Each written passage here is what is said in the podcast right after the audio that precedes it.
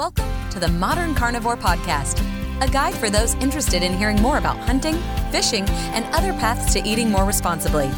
Now, here's your host, Mark Norquist. Welcome to this new episode of the Modern Carnivore Podcast. My name is Mark, and I am your host for today's conversation, which is with the McGillis brothers. Jim, Alex, and Pierre are three brothers who are all in their 40s. And what's unique about today's conversation is all three of these guys grew up without having any sort of hunting in their background. Uh, they grew up in Wisconsin and now all live now in Minnesota. And all of them, midlife, decided to start hunting. And so what we do is we have a conversation today about that as as to how that happened and and where it started. And uh, I I just think these guys are great. I've known them all for for several years, and so I hope you enjoy this conversation about three brothers who are in the what's called adult onset hunting uh, world, and uh, they have a lot of a lot of fun together out in the woods, have met a lot of new people, and I hope you enjoy their story. Okay, today uh, I'm here with the McGillis brothers. We have talked about recording a podcast for years, and the reason being that I think it's really cool that uh, you guys all started hunting as adults uh, and and you hadn't done it when you were younger, but one by one you all got got into this, and so uh, we're also joined today by Athena and Shar here. Shar the pup and Athena, Pierre's daughter, seven weeks, seven, seven months, months, and a half, seven months and a half. She is beautiful, and she's just having fun on the floor. Um, so why don't we just uh, let's let's just go around. Pierre, you and I first met in t- 2014. Is that what you're? Is that, I think so. Yeah. You were my mentor in 2015, but yeah. I met you at the the trainings 2014. Yeah. You're the first person I met at the DNR trainings. That's right. Oh my gosh. So you started hunting seven years ago. Have you uh, have you continued since? I took a hiatus. I I contracted a pretty debilitating case of Lyme disease yeah. in 2015, and that really took it out of me. So, only really feeling like I had my full energy in the last year or two. And last year, my daughter was um, still my, my wife was still pregnant and she the birth was going to be imminent, so I didn't go hunting last year. So I have hunted a couple times uh, in the last few years, but haven't put tons of energy into it, and really feel like I have more energy to put towards it right now. Okay, that's great. So maybe share a little bit about uh, a little bit about background. Uh, you guys, you guys all grew up in Milwaukee, right? Is that is that right or different different places. Yeah, first few years in Milwaukee, then we yeah. moved to a suburb of Milwaukee. Okay, gotcha, gotcha.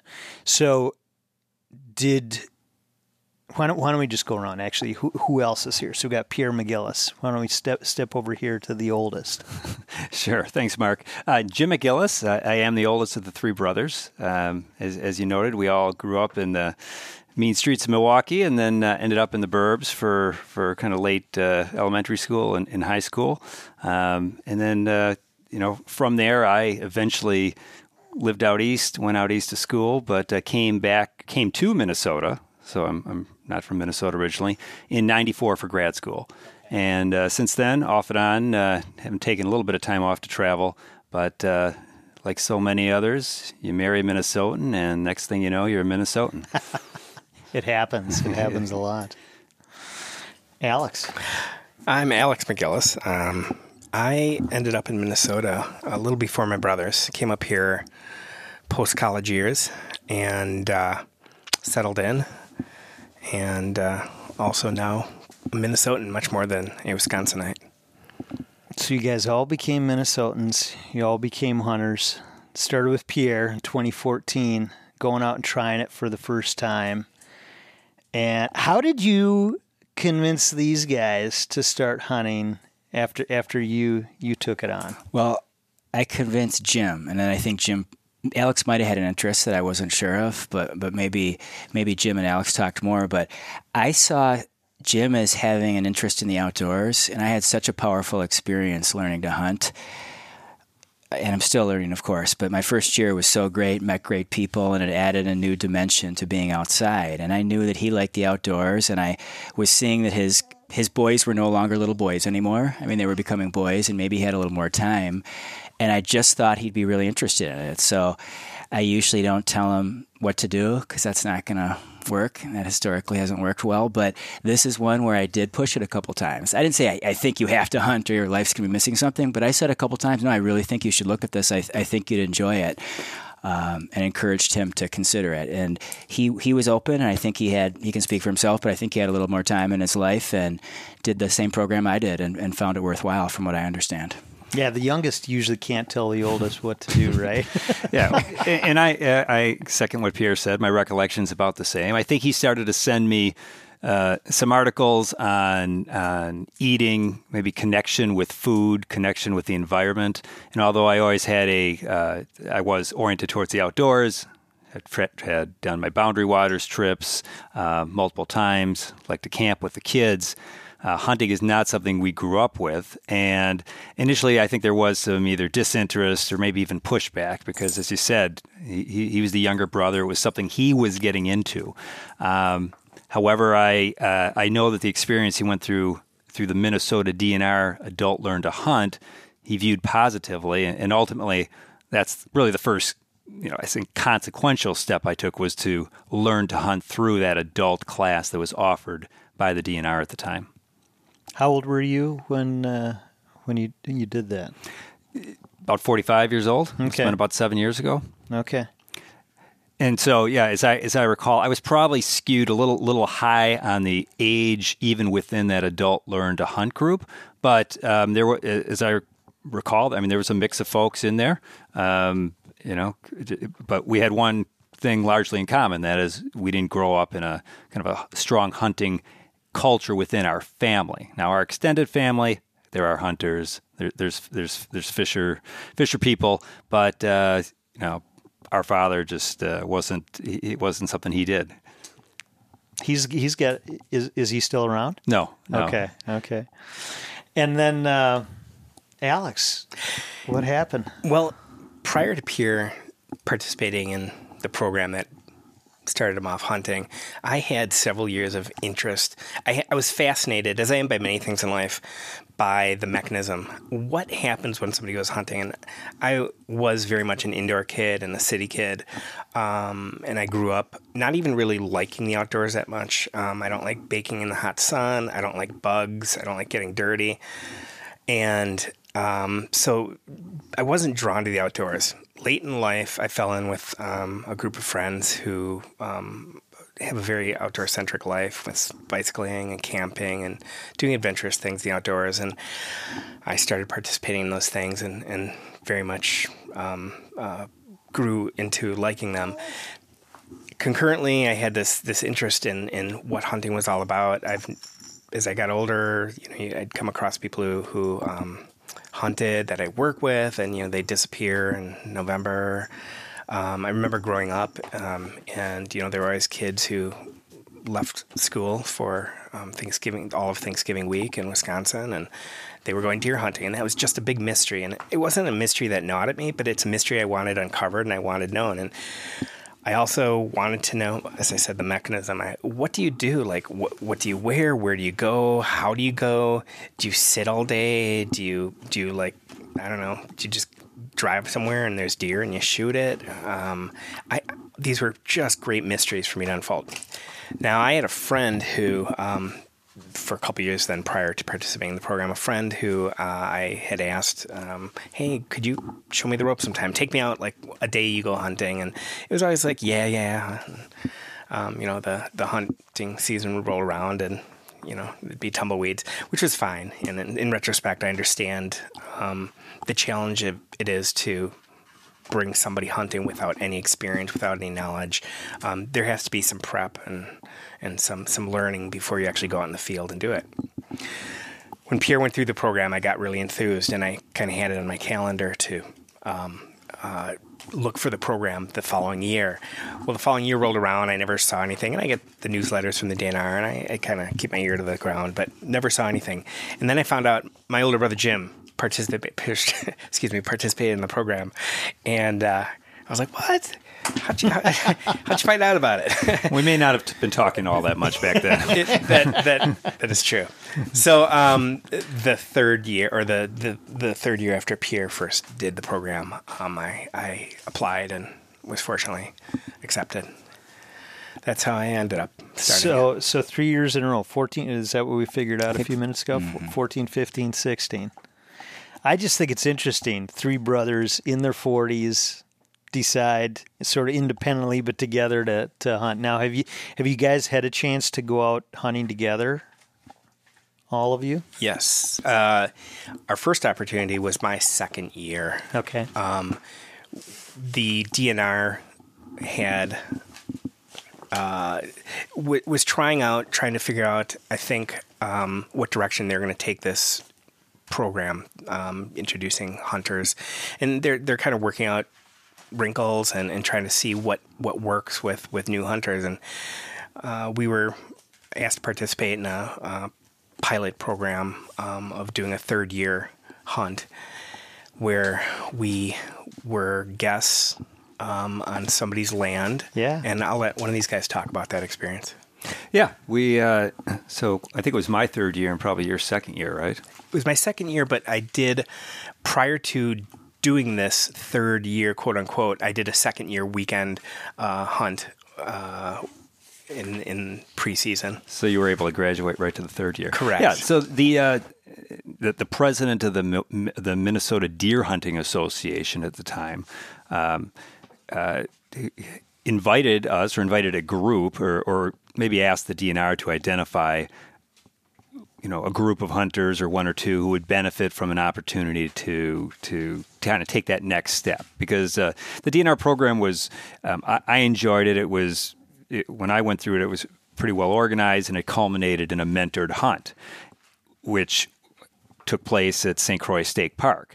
But after that, right after the program, the question is, and I'm sure faced by people who administer programs what do these hunters do? Do, do, do, do, do the folks going through this continue as hunters? So I think this was at least, as, as Alex indicated, an option to or, or a, an effort to continue that that process for some. So we were we were either by happenstance or choice. I don't rec- remember quite how it happened. The three of us all hunted together at this uh, private uh, homeowner's land. We were uh, north northwest of Grand Rapids as I recall. And um, this this gentleman cultivated his land intentionally with deer plots. Um, he was also really into forest preservation, um, uh, hard forest development, and uh, so that was that was an opportunity to hunt together. It was we were able to sleep in not in cots but in uh, bunk beds and beautiful house. Enjoyed some great m- meals, um, camaraderie, and uh, it culminated in one of us getting a deer but it wasn't me. and who got the deer? Uh, that was my first uh, first deer taken. Um, the as Jim said, we we were fortunate enough to um, sleep in a, a, beautiful home and and be um, uh, treated beautifully by Doug and Linda Applegren uh, on their homestead, and uh, we could get up and walk out the door and uh, walk to our stands in, in 10 minutes. It was great. Now, Doug and Linda built this house, and they, they have a very thoughtful layout on on a, I think it's like was it 180 acres or 160 160 acres, pretty pretty substantial chunk of land up in northern Minnesota, and they they thought about it very carefully, and in their master bedroom, they have uh, like laying in front of their bed, like in in the way you might view, they have a sliding glass door, and out that glass door in the distance is a, a field that they planted with um, uh, rapeseed, and overlooking that field is a is a deer stand. um, so they, for most of the year, can watch the deer come and feed uh, from their bedroom. And deer, deer stand was called the Taj Mahal. Yeah, they they call them. it. so we all took we all took um, we all took uh, uh, turns in the Taj Mahal. These guys took turns before me on that that weekend. It was the opener weekend of that particular year, and um, at the end of the weekend, it was Sunday night. It was getting late. I I think I went out there about four o'clock to wind down. None of us had gotten a deer. Um, only a few deer had been spotted. It was frigid cold out, as as it happens at that time of the year. So I went to the Taj Mahal, and Doug followed me in, and he turned the turned a little heater on, a little propane heater, and um, the, the, seating in the Taj Mahal was a papasan on on on a lazy Susan, and then there were little windows all around the circumference, so you could spin and watch everything coming around you. And as happens, uh, you know, 15 minutes, 20 minutes before the end of shooting hours, uh, a buck came up and um, I can't say it was the most sporting uh, deer I'll ever take, but um, it presented itself, and I took advantage of the, the shot there. So, is this the first animal you had killed and taken? It is, yes. Yeah, yeah. And so, were these guys nearby where they were able to come over and and uh, help in the in the field? They heard the shot, um, and it was so close to the end of shooting hours. I think they were they came in very quickly after I yeah I did it, and I waited for them um, to uh, dress the deer. Um, so we took some photos, yeah. dressed it, and yeah. Now, did did Doug come over and help you guys sort of point, and but you guys got your hands dirty, all of you, or?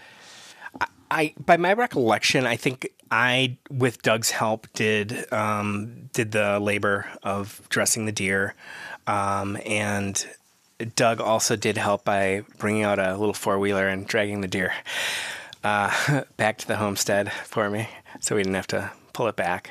Although since then, I realized that's not that much of a burden. Yeah. Um, to drag it here. Yeah, it was late. It was dark. the The snow was flying, and so I think Pierre and I were both uh, we were both hands off and, and probably a little bit of awe of just yeah. the moment as, as you, you may recall the, the, first time you or the second time or the third time you witness uh, an animal that size uh, taking its last breaths it's, it can be emotional even though we weren't the, the, the shooters there so I, I remember alex you know doing some of the work and probably doug doing most of the dirty work.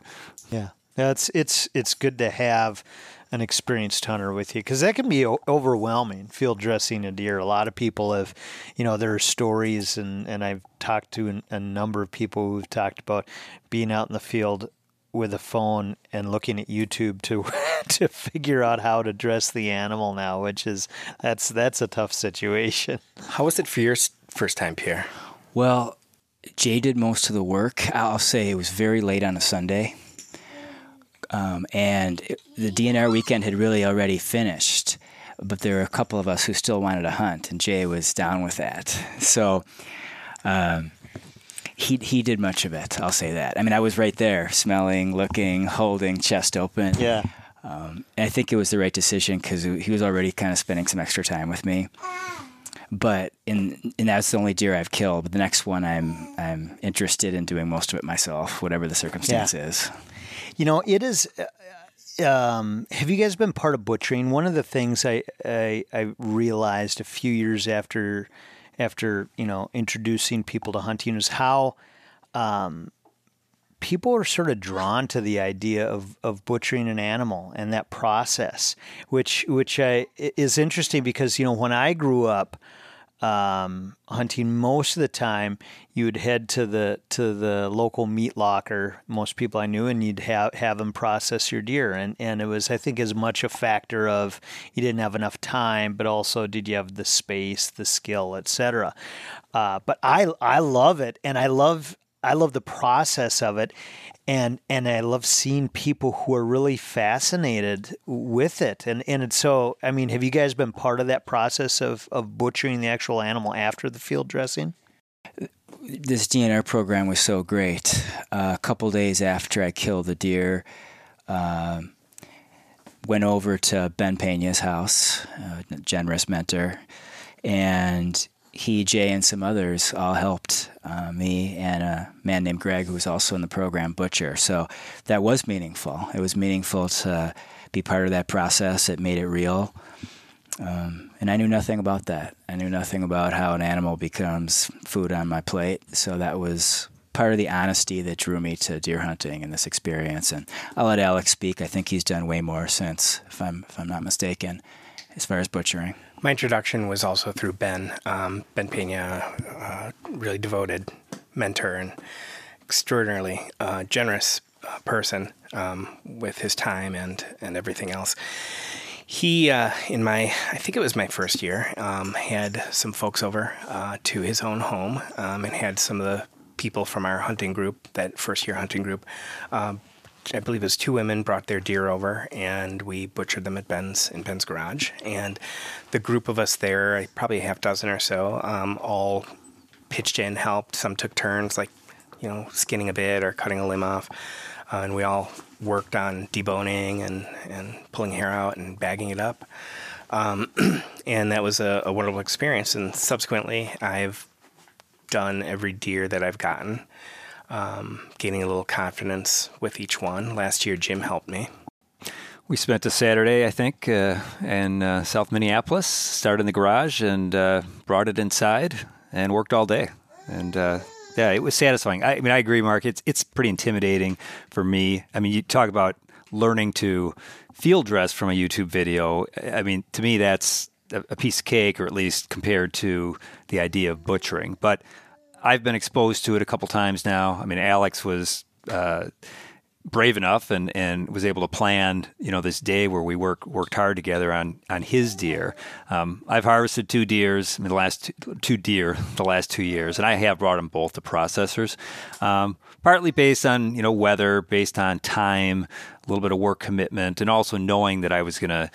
Uh, work with Alex on, on, on his animals. So uh, I think it's kind of the next the next step. I mean, this is only kind of year six. I've I've harvested two deer in, in, a row, hoping you know to make it another, and and probably ready to take that step. But um, you know, that, to me, it's clearly one unless you have someone who's done it and a mentor. That that's a tough one just to bite off by yourself. It can be intimidating, absolutely, and uh, and I think the, the, the time factor for me, uh, for many years, that was that was a big part of it. Was I had so little time off that you're you're getting back late on a let's say a Sunday night, and you got to be working the next morning, and to just find find the time to get it done can can be challenging. It, right, and with little kids, I'm just imagining for you um, exactly, fitting everything yeah, in, but. Um, yeah, I'm, I'm excited to do it uh, in the future. So glad, glad there's people around who have uh, who have been learning can teach me this. Have you did Alex? Did you come to the butchering clinic? We we've done a few times. Seen, I thought maybe you had. I don't think you guys have come. Or with maybe, Modern Carnivore. Yeah, with Modern Carnivore. I haven't. Okay, because we do that. And you guys, you guys should come this fall. We do it right around Thanksgiving, and uh, we've had people come that have no interest in, in hunting. They're they're not going to hunt, but they just want to see the process and are fascinated by it. And again, that's I think that's pretty cool. Hey listeners, this is Mark and I hope you're enjoying this episode of the podcast. I just wanted to let you know that in the coming days we're going to open up registration for our upland bird hunting course on Hunting Camp Live. And this could be your opportunity to take part in a self paced online masterclass with support from live interactive webinars and our outdoor mentor community. If this sounds like it might be something for you or maybe a friend who's been thinking about starting to hunt, just go to modcarn.com forward slash upland birds to get more information. Now, there's a limited class size, so make sure you check it out today so you can reserve your spot. Now, back to the podcast. So, you guys have all harvested deer. You've all gotten deer, which is which is pretty cool. Um, been successful. It obviously seen the the sort of the the challenge of it, the joy of it, the difficult part of it, the emotional side of it you know, Pierre, you and I hunted years, several years ago, and I was your mentor. Um, and uh, and we had a little bit of a situation, and so you and I haven't really talked about it a whole lot. And so I don't know if you're you're up for for chatting about it, but yeah, we were we were hunting and at St. Croix State Park, and it was my second year of hunting, and it was near the end of the shooting time for the first day, which was Saturday, and out came a deer. And to make a long story short, I took a shot and wasn't a successful shot. Was not a kill shot. And next day, tried to track it, spent some hours, had a lot of help from the mentors there, and found a little bit of blood. And it was a tough experience. I mean, it was it felt and felt cruddy. I mean, to, to to put it mildly, it was a it was a really crappy feeling. I didn't. I mean, I wasn't trying to hurt the animal, of course, but I realized in retrospect I wasn't as present as I would have liked to be. Like I was kind of feeling sick. I was I was kind of having the Lyme disease then, and um, the first year when I shot a deer, I was I was extremely present. I knew what I was doing. I was breathing. I was feeling my body um, and it was right through the heart. This year, or that second year, I just kind of took a shot, and I won't say it was a wild shot. It wasn't. I mean, I aimed. Um, but in retrospect, I wasn't as present as I could have been, and that's kind of my regret about it. I still don't know what happened to the deer. I mean, I initially I had the assumption the deer died, and kind of had bad scenarios in my head, kind of like bled out, mauled by coyotes. That could have been the case. I'm not sure. Uh, and that, that makes it a little harder as well. I mean, did I hit it on its leg and it hurt, but then it somehow recovered and ran free for a couple more years? I mean, I like to think so. Or, or did it die? But yeah, it affected me strongly. Um, felt really felt really crappy, and, and, still doesn't feel good. I've made some peace with it. That um, it it informs now how how I'll go forward. I mean, I just have kind of I can't. I'm not saying I'll be perfect but my vow is don't take a shot unless I'm steady and very present. And that means physically present, yes, but also emotionally present. Um, then I won't have any regrets. I understand that mistakes happen. Hunting isn't isn't uh, hundred uh, percent. We know that, and even shooting. But and I shot more. Um, I, I, mean, I had gone to the range a couple times that year, but rifles were still so new to me. I, I wasn't especially familiar with that weapon, even in retrospect. But since then, I've bought a rifle, and like my vow this fall is I know this is more than most experienced people will, but minimum three, probably four times to the range, just to make sure that I have a little more comfort and acumen with my shooting. So yeah, that is that is a source of regret. It does it uh, definitely has not felt good, um, but I guess I like to say it's a teachable teachable moment for me. Yeah, and absolutely, you know, and and I know it. Um, I know it was it was something that you weren't comfortable with. You know, you and I talked about it after, and you just or just talked about the situation in general. But I know you you didn't want to go in, in deep on it. And I think that's something that I, I, appreciate you sharing because a lot of people who are new to hunting. Um, that very well is is something that the, a situation that that could come about, and it's and it's something everybody need, you need to get your head around. And, and like you said, I think as long as you're you're preparing as much as you can, you are present. You know, hopefully, hopefully you're you're present there in that moment and doing your best to take that animal's life in a quick, clean kill. Um, you know, that's how that's that's all you can do uh, if if if you're gonna hunt. Uh, that's everything you can do. And you know, I was sitting there right next to you, and and you from the outside you did everything right you know um, it was it was it was really a good situation and it you know it just didn't work out the way we wanted it so yeah mark i had a similar situation it was my fourth year second or third year no third or fourth year hunting i think it was the first year independent of, of anybody else um, Alex and I were in public land, God bless public land, Pine County, Minnesota, and um, you know, I, I, I, I won't. I'll, I'll, spare some of the details, but I, I, I, I shot, I shot at a buck, and um, you know, having gone through the class, immediately just relaxed, took some time coming off the stand, knew that I hit it. In fact, I had hit it, picked up a blood trail, and then um, unfortunately, it went from public land to private land. And this was at the, the, the, twilight hours as, as the sun's going down. Um, so tracked as far as I could. Uh, actually found the landowner in his stand who um, was kind enough to kind of indicate that the animal had gone down. Um, and as I walked towards the the stand, he indicated just with a visual signal, you know, animals over there. And this this is where experience or inexperience came into play. And I took a big swivel 90 degrees to my right to look at the, the deer that was down, crunched a stick, and that buck jumped up and just took off. And um, I said twilight hours. At that point, I called my brother Alex. We were hunting together. He, and I think I'm not sure if if if, if he was probably in the stand for it because it was the last few minutes. But he came over and we searched uh, back and forth with a GPS, you know, trying to to to, to kind of get a grid system and and track this. Lost the blood trail. Um, felt absolutely horrible, absolutely horrible. Came back the next day.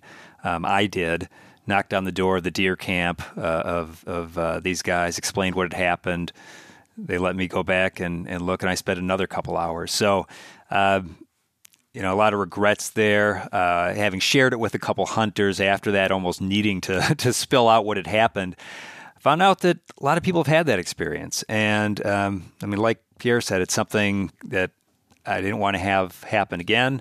And um, I think the, the the solution, or at least the takeaway, was time on the range.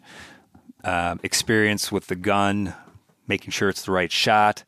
Despite saying all this, I mean, anybody who's been up there, I think younger hunters, uh, and I put myself in the category of a newer hunter, you get buck fever. I mean, when that animal comes, you you, you shake initially, and so um, really satisfied last year. Though I, uh, I mean, not to close the loop on it, but um, you know, certain shots I chose not to take last year. Uh, I mean, opening day, I had a I had a doe and, and her, her fawn right under my stand minutes after after uh, opening opening light. Chose not to shot, shoot, and uh, later in the season, uh, you know, took down a, a, a, large doe from about 75 yards in a single shot. Um, you know, so, with hope, lessons learned, but yeah, you know, painful and a little bit of reckoning as to, as to whether you know I'm cut out for this. And I can attest to his distress. He um, he he was very much in angst uh, about that situation to the point where that evening he was ruminating on maybe hunting's not for me if this is going to happen. Um, and I think this is something that was instilled in, and I think we're very fortunate to have had the mentorship and the training we did. We were sa- safety and responsibility and ethical hunting was was presented to us, um, and so we entered with that mindset, and that's I think we've hunted um, um, from the get go, and um, I think that's that's a really important thing. I haven't seen it in every other every hunter um, I've come across. Um, the the ethics of it, the the the responsibility, um, the gravity of taking a life to feed yourself. Yeah, I'll just add that uh, it's something maybe I wouldn't have understood 20 years ago and maybe some people who don't hunt don't understand, but I love animals and I love deer. I don't mean I just love eating them. Of course, they're tasty. I mean, I love them as animals. I think they're amazing. Um, and I, to me, they are something important and special and um, worthy of respect. So I, like what my brothers are saying about the, the, ethical component. For me, is integral. I'd rather not have. I don't need it to survive and subsist uh, at this time. So I would rather I'd rather feel good what I'm doing. I mean, that said, I would really love to kill a deer this year and do it in a good way, but um, I want to do that from a certain from a certain place of integrity. Yeah, absolutely. You know, and, uh, so obviously that's a personal um, challenge with hunting. Is is that situation of of getting comfortable with? Eh, are you prepared enough? Have you done everything you can possibly do to to take an ethical shot. Um, that's more of a personal thing. There, there are other components of starting to hunt that could be challenging that you know are, are just social or, or other things with other people. Have you, have you guys run into situations? Do you have friends? Do you have colleagues, others, where you guys are in your mid to late forties starting to hunt? Um, never done it before. Is that are, do you get questions like why why would you do that? You know, you live in a big metro area with a lot of people who who aren't familiar with hunting, probably. I have evangelized to my friends about the joys of hunting, and it's not just going out and shooting an animal t- to bring home for meat.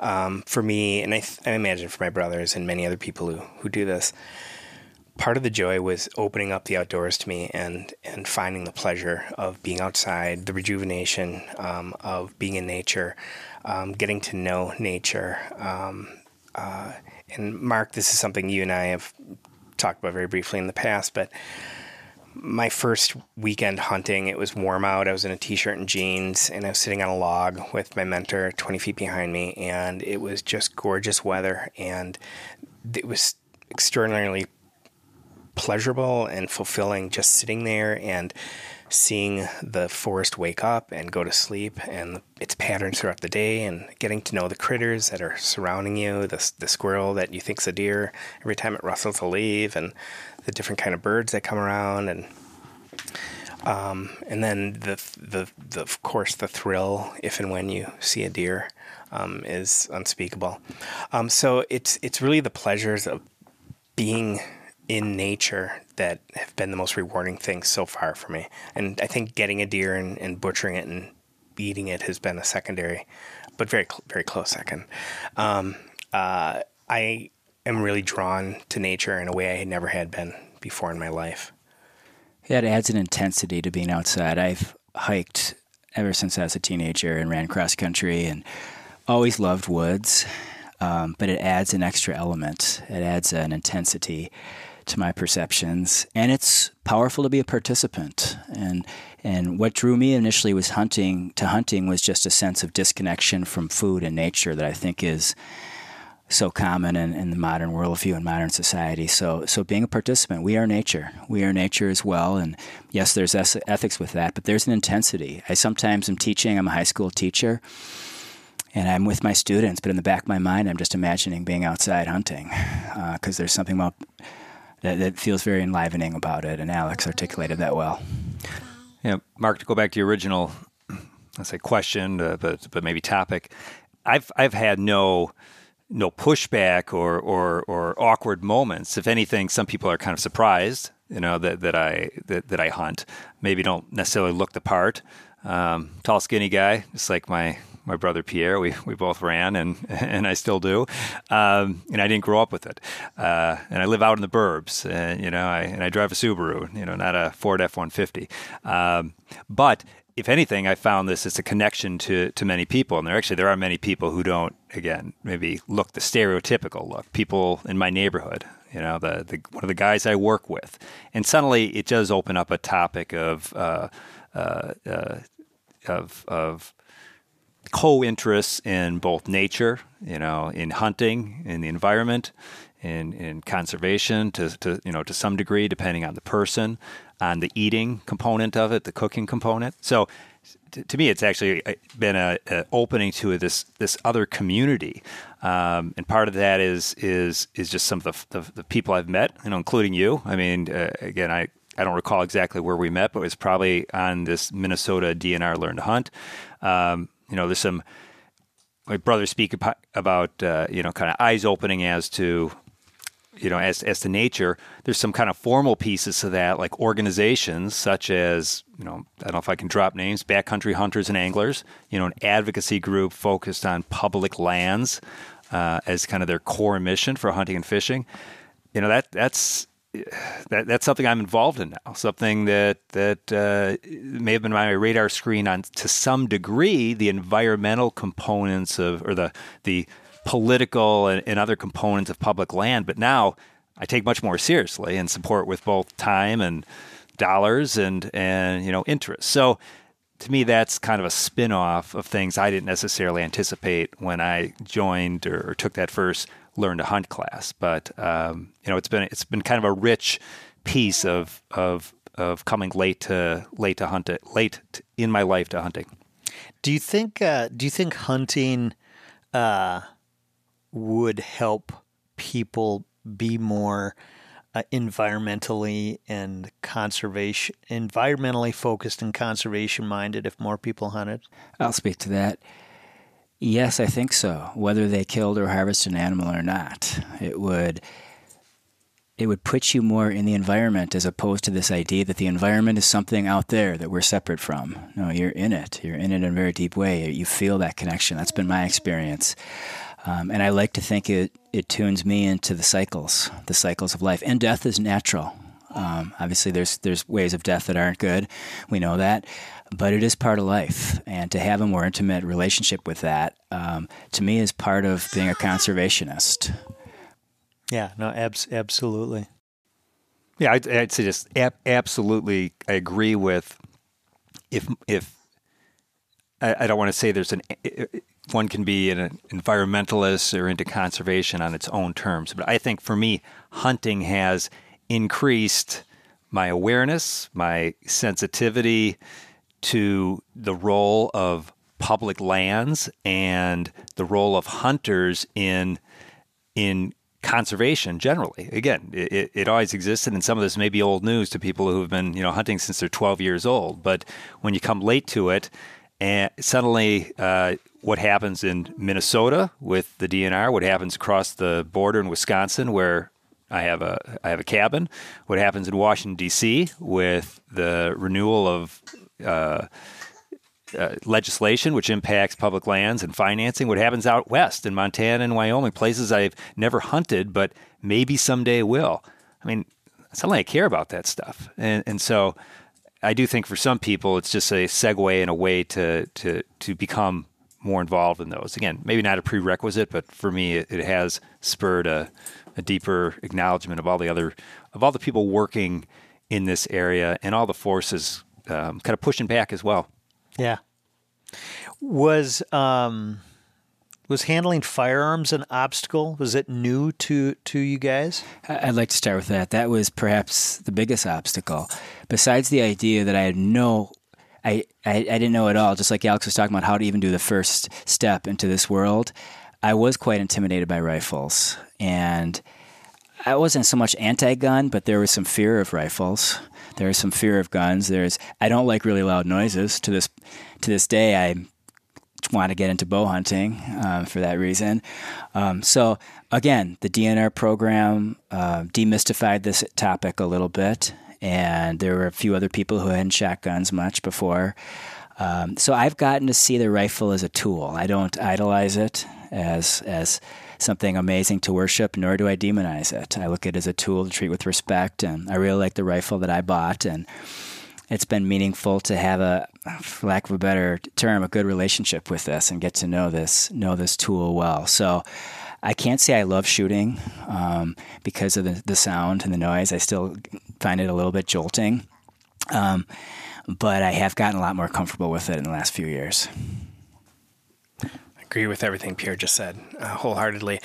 And firearms was one of those mysteries that um, unfolded when I started doing this, um, along with the whole process of hunting, was you know how do you hold a gun, how do you shoot it, um, uh, what are the parts? Um, it, it, was all a big mystery, and in the same way, I've also settled in with it's a tool, and and um, I don't I don't think about it much outside of hunting season. It sits in a closet, and, and I keep the bolt in a lot in a safe, and um, there it is. Yeah, yeah. Yeah, I don't have a whole much more to add. You know, I had BB guns as a kid. I, I love to shoot the target. I love to uh, go outside and and to, to my shame, I probably shot shot a few uh, songbirds and chipmunks along the way without a good reason. So, um, uh, but uh, but but other than that, uh, again, not a whole lot more to add. I, I feel a great component of the of, of, the program we went to through and and was the firearms piece of it. And so, I mean, like my brothers, I've got I've got one rifle. Yeah, you know, I, I am thinking of buying a, uh, uh, something else, maybe, maybe a, a, shotgun. You know, to to expand the possibilities for hunting. But um, you know, ha- happy to be at this place, and and and you know, I can't imagine ever owning more than you know a gun or two. Yeah, yeah. So uh, you jumped into the deep end to a certain extent with with uh, hunting large large animals with deer. Uh, the good thing uh, is you know you, w- one shot and you got a lot lot to fill your freezer. Uh, have you thought about other types of hunting? Any any plans, or have you done anything? Um, I have. I also have a 22 that I bought um, in order to do some small game hunting, squirrel and rabbit. And the handful of times I've been out, I haven't been successful. Um, the squirrels are not as plentiful and large as they are in my yard back in the city, um, which is fine. It's still has gotten me out at other times of the year when I wouldn't probably wouldn't have chosen at a different time in my life to willingly walk into the, some woods bundled up um, for hours on end. You know, I could see potentially getting into um, some level of bird hunting. I mean, maybe, maybe not duck hunting. That seems like a equipment intensive process. You need to know your place. It's, it, I mean, for the same reason you need a, a mentor, some guides, and for deer hunting, it seems to apply to deer hunting. But something like a turkey hunt, maybe some waterfowl shooting. Um, for me, it's more a function of of time and kids. You know, uh, I mean, I've got a wonderful, supportive wife who understands that this is something important to me. In fact, thank goodness, you know, we finally found uh, uh, something I enjoy to do, and so she doesn't have to buy me. Um, uh, uh, yoga lessons or, or, golf lessons or all these things that just didn't really take. Um, and so, uh, I, so I can see doing that. But as my kids are getting to that age, uh, like yours, Mark, I mean, mine are kind of entering teenage uh, years, which allows me a little more freedom and a little more time. And so I can see doing that down the road, but uh, to date, not.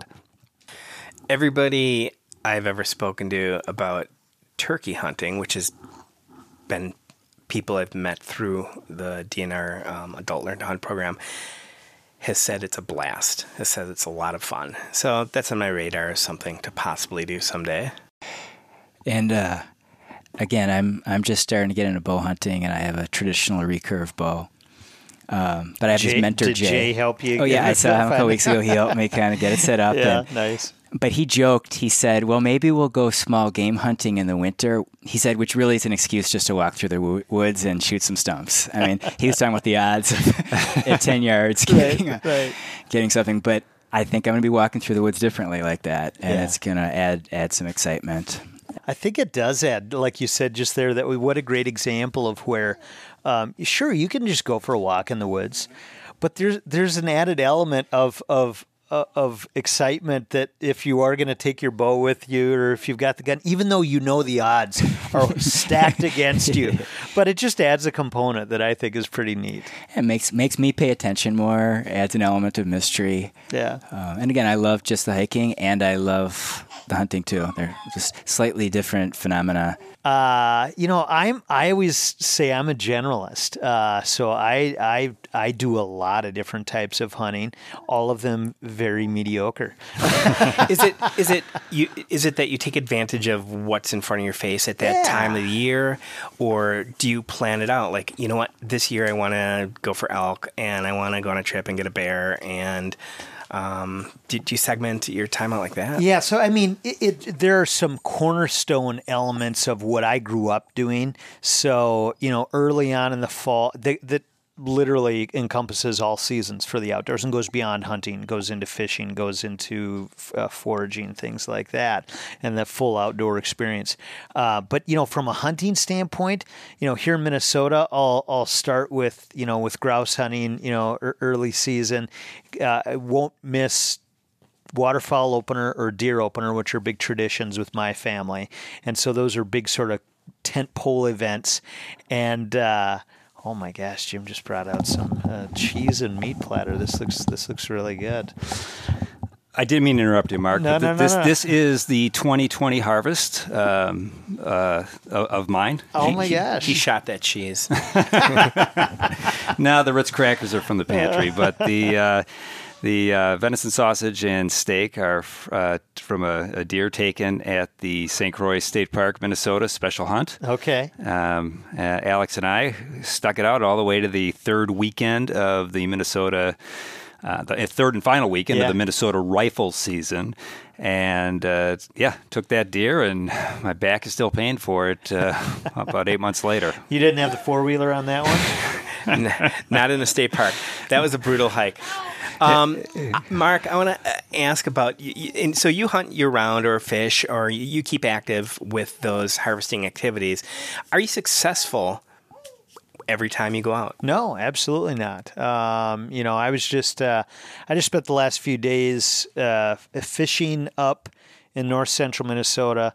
Uh, for walleye one night. We went out one night. We did get a couple fish, but then we went. Uh, my son and I were heading over to. We went over to um, Lake Superior, and we were going to head out and try to get some lake trout. Go after some lake trout with my nephew, but the weather just wasn't conducive. So there's an example. We drove across state, and I knew it was not. Again, I knew the odds were stacked against us, we had a great trip regardless. You know, we went we went out there, but we weren't able to get out in the water because they're big rollers. It was just in a, and my nephew had a small boat we would have been out on. Um, you know, when it comes to hunting, yeah, like to me, uh, the, the best example would be grouse hunting, where you know you can go out on a fall day and maybe you don't see a bird depending upon where you're at or you hear a flush in the distance or a couple uh, you don't get a you don't even get to take a shot you still have a great time. Uh, it's uh, you know, especially with something like grouse hunting, the environment is so beautiful. The days are dry and crisp. There, there's not a better time of year to be out.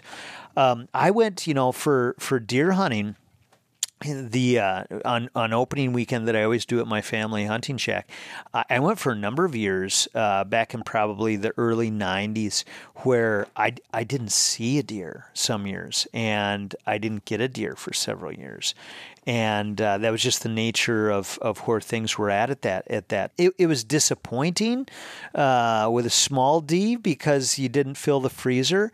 Um, but there's so much that's part of the hunting experience beyond just filling the freezer. That's like the that's the ultimate piece of it. So like this platter right in front of us that Jim just set down, that we can enjoy this and tell these stories, and he can talk about that deer he got in the state park and and and re- relive that moment. That's that is the ultimate part of the experience, but it's not the only part. It's it's being with family, it's being with friends, it's getting out in nature. It's the things like you said and actually, here here it is. I put I wrote it down because I actually had you send it to me a couple years ago. I asked the question because you had hunted two years, right? You had hunted two years, and you decided you wanted to do some mentoring, which I think is great because I think. Um, you put it in the context of hey i'm not i'm not the most seasoned hunter but i want to help somebody learn how to hunt and uh, I asked the question. So we were doing this mentor training, and you came and attended it, and I I was leading the small group at table with Alex. And I, and I asked the group, what's your favorite type of hunting? And I was expecting, you know, simple things. If I like to deer hunt, I like to squirrel hunt, what have you. And this was Alex's response. And I think it's a great and you touched on this a little bit ago. But I just wonder if you'd be I mean if you if you read that cuz I think it's it's such a great example of of the hunting experience. Uh this is what I so this is what I wrote. I like watching the forest wake up with the sun, letting the mysteries of the darkness slowly unfold. I like getting to know the trees and animals surrounding me as I stare at them through the day. I like the moments of suspense when you hear the crinkle of dry leaves and your mind goes on high alert until you figure out that it's just another squirrel. I like the contemplation that I rarely have at other times. I like hiking through the landscapes I might not have otherwise explored. I like when abstractions on a map become concrete from experience. I like the scouting, the planning, and the building excitement leading up to it. And I like the making of a meal from an ingredient that saw no middleman between nature and me. So, like the last line there, you talk about the food, and that's the ultimate part of it. But there's so much more than that. So, I guess that's that's my feeling. How about you guys? I mean, what do you what what are your thoughts of when you don't harvest an animal? Well, I went a couple years without harvesting. It was really it was the last two years, and it was uh, it, it it was a little bit of sibling rivalry, you could say, at that point, because Pierre probably through pure luck, had uh, harvested an animal his first year in the DNR program. Uh, skunk since then, as I, as I understand it. Alex, on the other hand, ha- was successful and had been successful, and so um, not that it's about harvesting the animal or the or the skill of the hunter, but I was starting to get a little bit uh, self conscious about that. Um, but no, in, in all seriousness, Mark, I mean, I'll parrot what my brother said. It is, I mean, one, and this is something I would say to someone thinking about hunting. The the hunt, the kill is is such a small part of the process. It is your senses being alive. It's walking through, going for a hike in April and suddenly noticing things like, is that a deer trail possibly? Or what sort of scat is this? Or um, hey, here's an edge, which would probably be a you know a transition zone that might not be a bad place to to set up or, or follow up in, in October. I mean, that's the that's the beauty of, of this that that here we are in, in late August, and I'm thinking, huh, you know, I really should probably get out to that public land and take a look around. It's early, probably won't see anything, you know, the, the grasses are growing, but, you know, maybe I can pick something up. And, and uh, so having, I mean, granted, the last two years I've been successful of putting some meat in the freezer. I, I think having crossed that threshold, um, you know, I, I'd be fine being zeroed out, but, you know, darn it, if I'm not going to do everything I can to, to line things up, and what that means is doing some work ahead of time making sure my gun is ready and spending time in the field. I mean, it's it's such a cliche, but you know, butts in the field, or, or, or uh, if you're not out there, you're not going to catch anything or, or, or, harvest anything. Yeah, yeah, absolutely. Yeah, what, what, what Jim said, I like that. I'm okay with it because I like being in the woods. I don't know if you can be a hunter if you don't like being in the woods for long periods of time. So, an excuse to sit in the woods for eight or 10 hours for a few days per year that's fine with me. And it's a gift and great to, to harvest, and I want to do everything I can. Um, but once I've done that, it's fine. I don't need it to live, but it's great if it happens. Yeah, I don't. You know, and and you don't have. I guess I would say, you know, relative to what you just said, yeah, you don't have to hunt it. You have to eat though. That's true. And if and if you're gonna eat, you might as well eat eat the good stuff, right? Well so, said. Well, you guys are all going to get out this fall deer hunting. Okay, nice. Yeah, uh, separate separate trips or locations or together at all? A couple of you together or no? Tentatively, the opener together. Okay. Yep, we have a. Uh, I mean, lucky enough to have a small place in Wisconsin. However, okay. we have not hunted Wisconsin yet. Yeah. Um, we're about 30 minutes or so from the Minnesota border. Mm-hmm. And so we take advantage of public land. And um, it's been successful so far. So, um, without giving out exact coordinates, no, we're, we're in Pine. I'm just kidding, Mark. Um, anybody can find it, but we have been in Pine County. We've taken advantage of the uh, the the special hunts, uh, uh, really because we started to know St. Croix State Park, which is a, a large state park in in in Minnesota through the DNR Learn to Hunt. And and as, as you probably know, you, can't just walk into a place and set up a stand or, or, or, or, still hunt or whatnot. So having some knowledge of it, that's kind of encouraged us to, to put in on those those lottery hunts. So don't get in every year, but last year we were there, and so we'll be in um, we'll be in you know north northeast Minnesota this year, at least for the opener together. Okay. Good. Well, you'll have to have to let us know what how it goes, and uh, hopefully you get a get a few deer. Well, thanks for uh, thanks for coming on finally, and, and us have, having this conversation, all of you together. This is this has been fun, and I look forward to continuing to hear about new adventures you have out in the field. Thank you very much. Pleasure. Thank you, Mark.